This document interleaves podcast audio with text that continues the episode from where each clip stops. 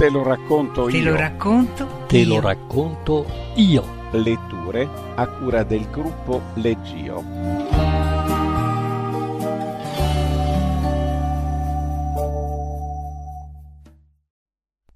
Tre racconti di Andrea Camilleri. Camilleri è nato a Porto Empedocle in provincia di Agrigento nel 1925.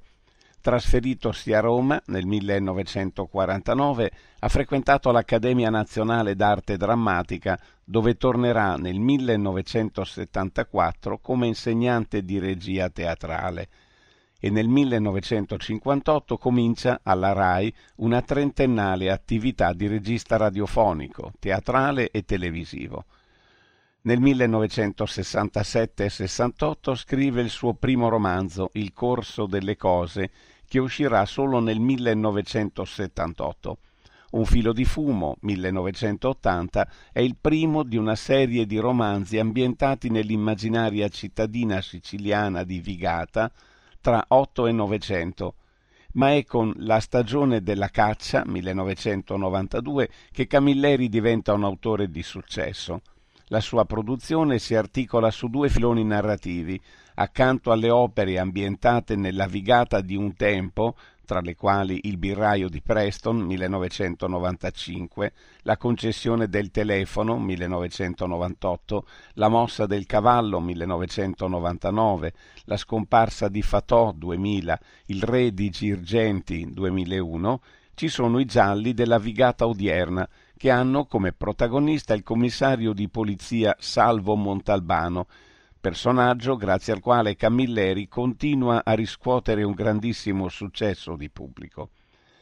Montalbano è il protagonista di romanzi, il primo è La forma dell'acqua 1994, cui seguono tra gli altri Il cane di terracotta e Il ladro di merendine 1996, La voce del violino 1997, La gita a Tindari 2000, L'odore della notte 2001, Il giro di boa 2003, La pazienza del ragno 2004, Le ali della sfinge e racconti Un mese con Montalbano 1998, Gli arancini di Montalbano 1999, Racconti quotidiani 2001, La paura di Montalbano 2002, che non abbandonano mai le ambientazioni e le atmosfere siciliane, nonché il divertente linguaggio italo-siculo.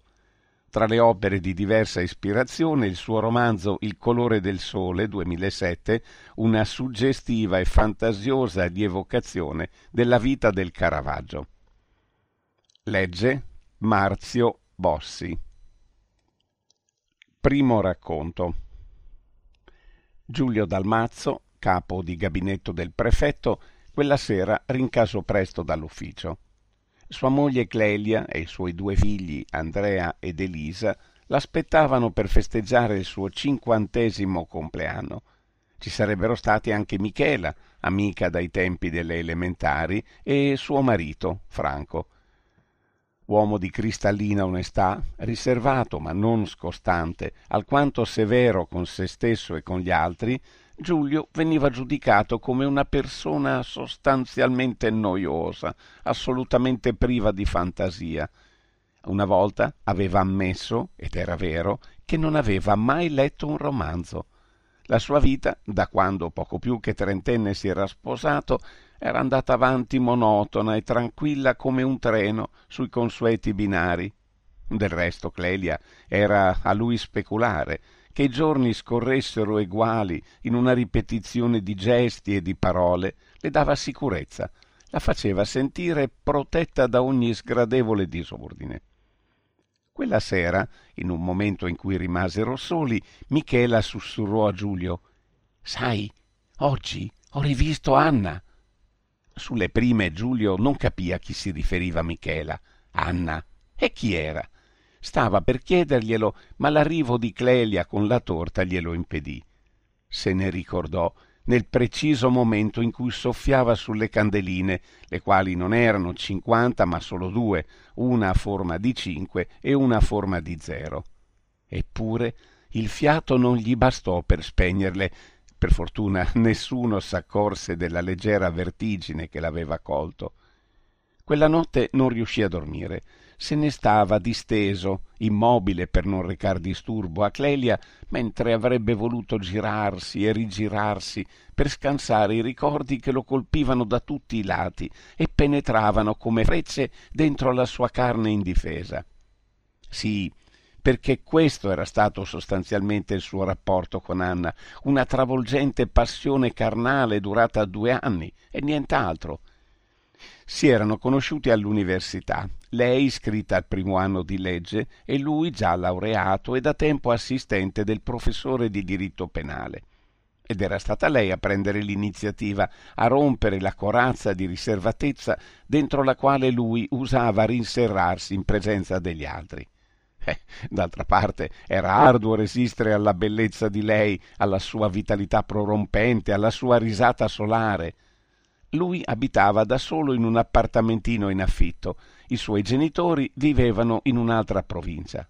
Anna era orfana e ricca, aveva un tutore che si disinteressava di lei. Un mese dopo il loro primo incontro aveva lasciato l'appartamento di sua proprietà e si era trasferita in casa di Giulio. Per due anni, dentro quello spazio e in ogni momento della giornata, i loro corpi irresistibilmente si erano attratti, quasi fossero calamitati. Presero l'abitudine di cenare nudi, Anna sulle ginocchia di Giulio. Così stavano anche quando lei studiava e lui via via le spiegava quello che non le era chiaro. Raramente uscivano con gli amici, lo ritenevano tempo sprecato, rubato al loro amarsi. Il rapporto si era interrotto di colpo dalla sera alla mattina senza un motivo, forse perché erano talmente saturi l'uno dell'altra da aver avuto una sorta di rigetto reciproco. Una mattina lei fece la valigia, mentre lui stava a guardarla senza parlare e se ne tornò a casa sua. Dopo non si erano più rivisti, anche perché lui aveva vinto un concorso, aveva abbandonato l'assistentato ed era entrato a far parte dell'amministrazione statale aveva cancellato il ricordo dei giorni trascorsi con Anna, soprattutto perché a poco a poco quel periodo della sua vita sempre più gli si era andato configurando come una specie di obnubilamento della ragione e l'abbandonarsi quasi animalesco al piacere dei sensi, un momento di debolezza che non si sarebbe più dovuto ripetere. E così era stato. Non si stupì la mattina seguente d'essere andato a cercare in un cassetto una vecchia agenda tascabile.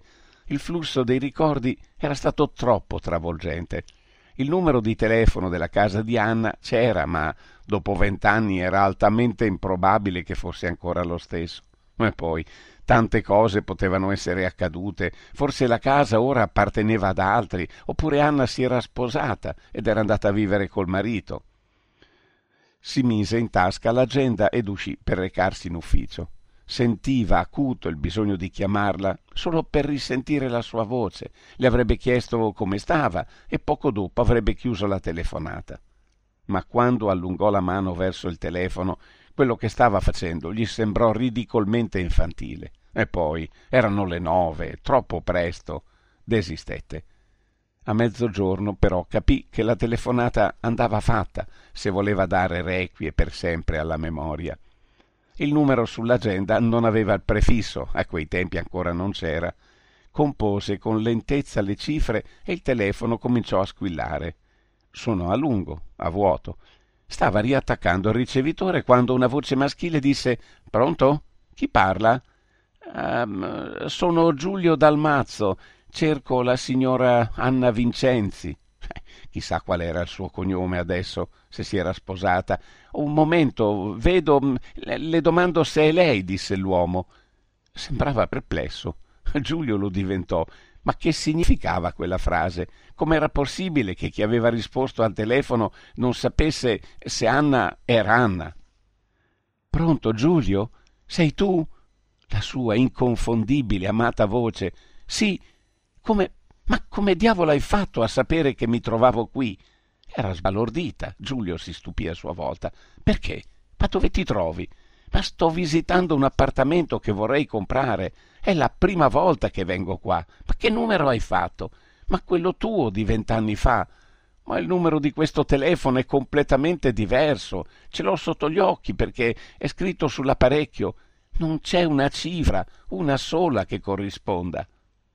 Un caso qualcosa di incredibile, di irreale, una probabilità su miliardi e miliardi, ma era accaduto, e se era accaduto doveva ben significare qualcosa. Sono spaventata, disse Anna, ansante, come sull'orlo di un abisso. Anch'io. Poi Giulio chiuse gli occhi respirò a fondo e si tuffò in quello che sapeva sarebbe stato il suo incerto ma ineluttabile futuro, dando un addio a Clelia e ai figli, alla tranquillità domestica, alla carriera. Vogliamo vederci? domandò. Ora dobbiamo, rispose Anna. Secondo racconto. Gianni è un ladro d'appartamenti, abilissimo, Lavora in genere durante l'estate, quando le case rimangono vuote a causa delle vacanze. Certo, ci sono le porte più che blindate, gli allarmi, i guardiani notturni, le trappole elettroniche, ma Gianni, in vent'anni d'attività, ha acquistato un'esperienza tale da fargli schivare tutti i pericoli. Si autodefinisce, compiacendosene, un ladro puro, perciò non ha mai voluto portare un'arma con sé. L'appartamento dove quella notte è entrato, dopo averne neutralizzato le sofisticate e costose difese, è chiaramente abitato da un uomo assai ricco. Non c'è traccia di una presenza femminile. Il proprietario o è scapolo o si è diviso dalla moglie. I quadri, certamente d'autore, appesi alle pareti, non gli interessano. Lui ruba piccoli oggetti di valore che i proprietari non usano portarsi appresso e che spesso rinchiudono in una cassaforte nascosta. La prima cosa da fare, perciò, è scoprire dove si trova. Normalmente ci mette pochi minuti. La cassaforte, in genere, è celata dietro un quadro, un ripiano coperto di libri, uno specchio. Questa no, non si trovare. Eh, eppure deve esserci. Gianni lo sente a fiuto. Finalmente la scopre in cucina dietro il secchio della spazzatura, accanto alle tubature del lavello. È ingegnoso, bisogna riconoscerlo. Gianni gongola. Se l'hanno messa lì è segno che deve contenere qualcosa di molto valore. L'apre dopo un'ora di lavoro. La combinazione era difficilissima. Dentro c'è una scatola da scarpe. Solleva il coperchio, scorge tre grosse mazzette di banconote da centomila lire. Un bel colpo, può bastare. Infila la scatola nel piccolo trolley che contiene anche gli strumenti di lavoro ed esce indisturbato. Veste sempre bene, perciò a quell'ora è un signore qualsiasi con una valigia che arriva al posteggio più vicino e dà un indirizzo al tassista, che non è quello di casa, corrisponde a una via parallela a quella dove c'è la sua abitazione il resto di strada se lo farà a piedi, meglio essere prudenti. Nel suo appartamento apre la scatola, prende le mazzette. Ogni mazzetta è da 500 milioni, in tutto un miliardo e mezzo. Uno dei colpi più fortunati della sua carriera. Oltretutto, quel denaro è al netto del ricettatore. Poi s'accorge che dentro alla scatola c'è ancora qualcosa. È una busta bianca, grande, che aderisce interamente al fondo. L'estrae, l'apre. Dentro ci sono due negativi e due normali buste da lettera. Guarda i negativi contro luce. Rappresentano due momenti di uno stesso atto, un uomo e una donna sopra un letto, nudi, che fanno l'amore.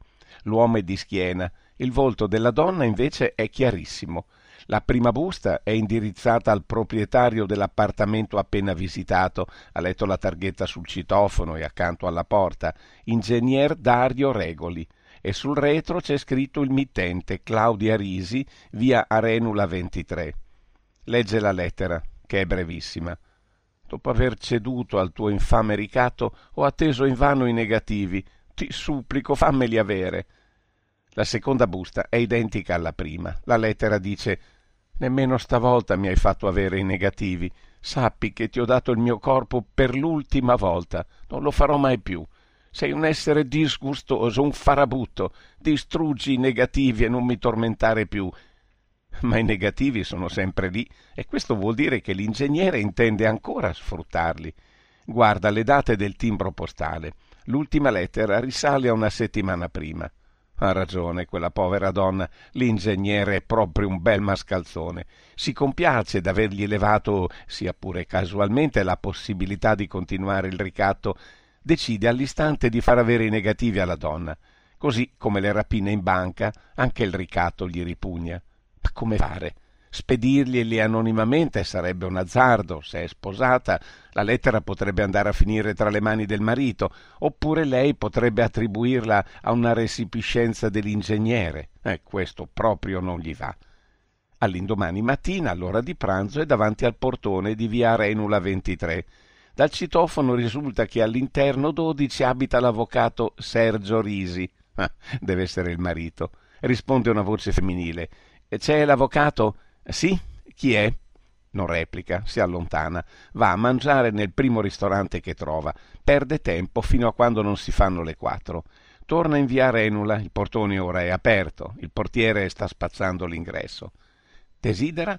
Gianni tende la mano, il portiere fa lo stesso e si ritrova con cinquantamila lire che s'affretta a intascare.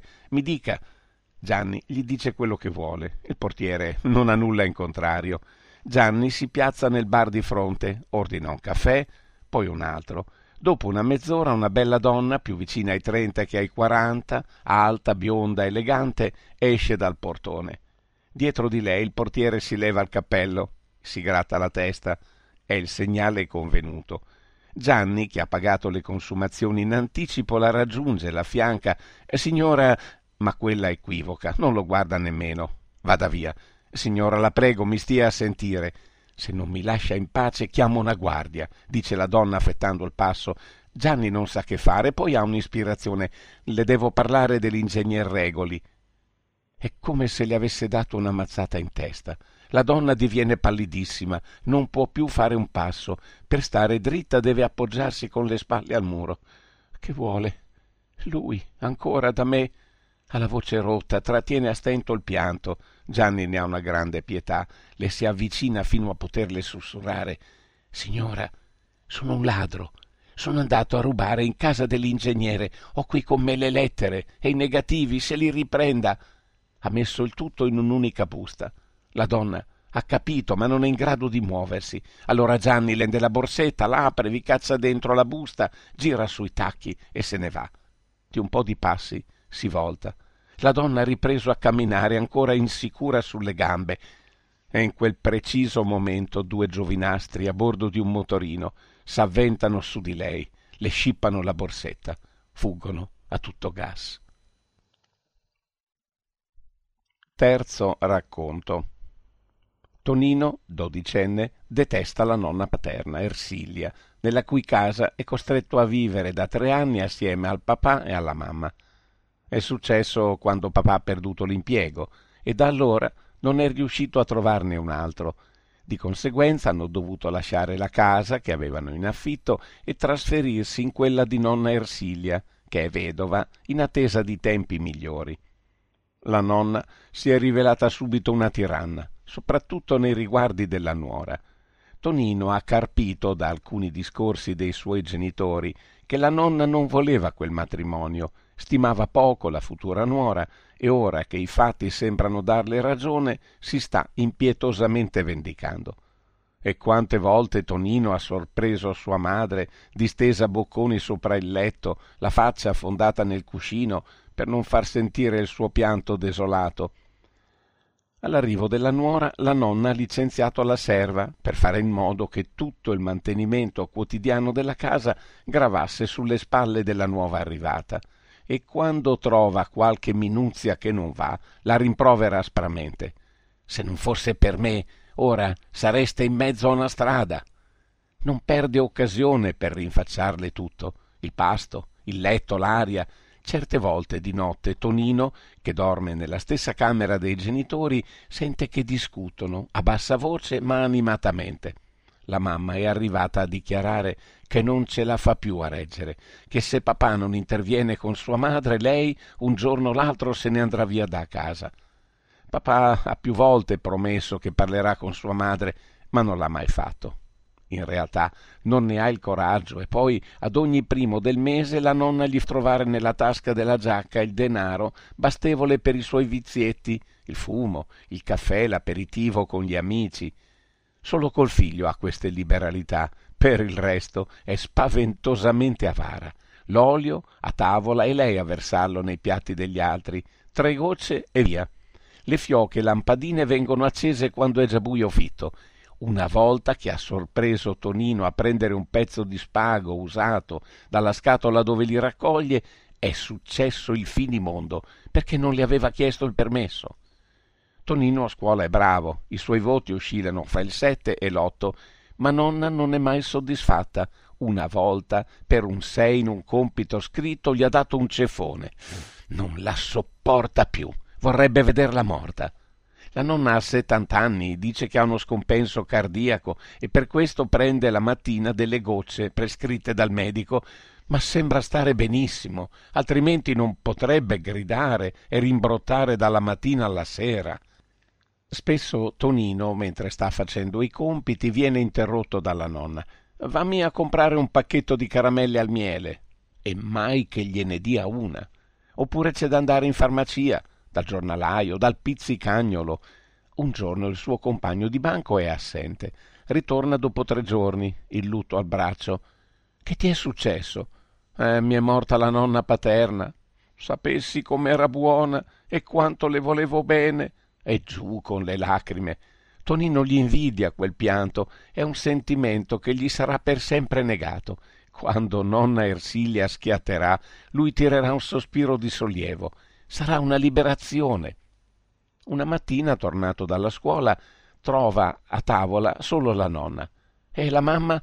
Ah, vallo a domandare a tuo padre che ha fatto quella disgraziata. Va in camera da letto. Suo padre è coricato ma è vestito. Non si è tolto nemmeno le scarpe. Ha gli occhi rossi. Dov'è mamma?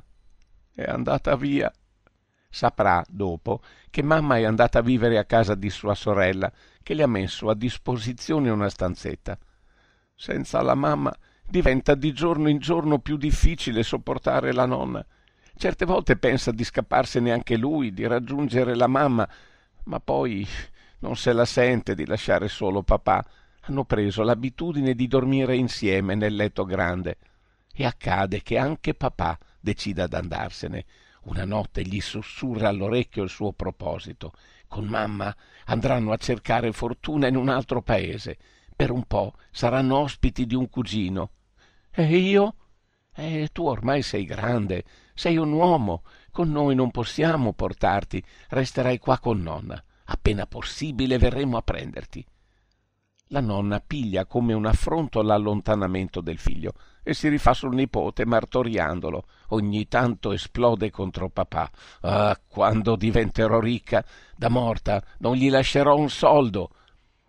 Già, perché nonna è più che certa che un giorno diventerà arcimilionaria. Ogni giovedì pomeriggio manda Tonino a fare una giocata al bancolotto. Tonino le consegna la ricevuta che la nonna conserva gelosamente dietro una statuetta della Madonna di Pompei che tiene sul canterano e ogni volta recita un'ave perché la Madonna faccia il miracolo. La comunicazione dell'estrazione viene data alla titolare del banco lotto alle sette del sabato pomeriggio. Alle sette e mezzo i numeri estratti vengono esposti in un tabellone accanto alla porta del botteghino. Tonino ha il compito di trascrivere i numeri della ruota di Palermo su un foglietto e di consegnarlo alla nonna.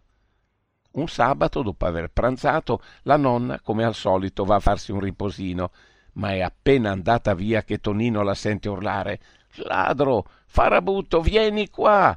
Tonino accorre. Mascalzone, mi hai rubato la giocata e io ora ti denunzio ai carabinieri. E giù, ceffoni e calci. Ma Tonino sa di non essere stato lui, perciò, senza schivare quella gragnuola di colpi, si china a guardare sotto il canterano. Infatti, la giocata è lì. Tonino la prende, la guarda e poi grida Eccola la tua giocata. Lo vedi che non sono un ladro?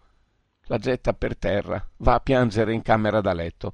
Alle sette e mezzo è davanti al botteghino. I numeri estratti sulla ruota di Palermo sono 21, 44, 63 74 80. Tonino sul foglietto invece scrive 7 18 37 62 87. I numeri giocati da nonna, che ha letto e mandati a memoria. Lei l'aspetta seduta al tavolo, gli occhiali inforcati, la ricevuta ben spiegata. Tonino le consegna il foglietto e se ne va in bagno. Quando torna, trova la nonna per terra. Le si inginocchia accanto, le poggia la testa sul petto. Nessun battito. Il cuore deve aver ceduto di colpo. La gioia per la finta vincita deve averla stroncata. Si mette in tasca il foglietto, corre a bussare alla porta dei vicini, sforzandosi di imitare il pianto del suo compagno di scuola.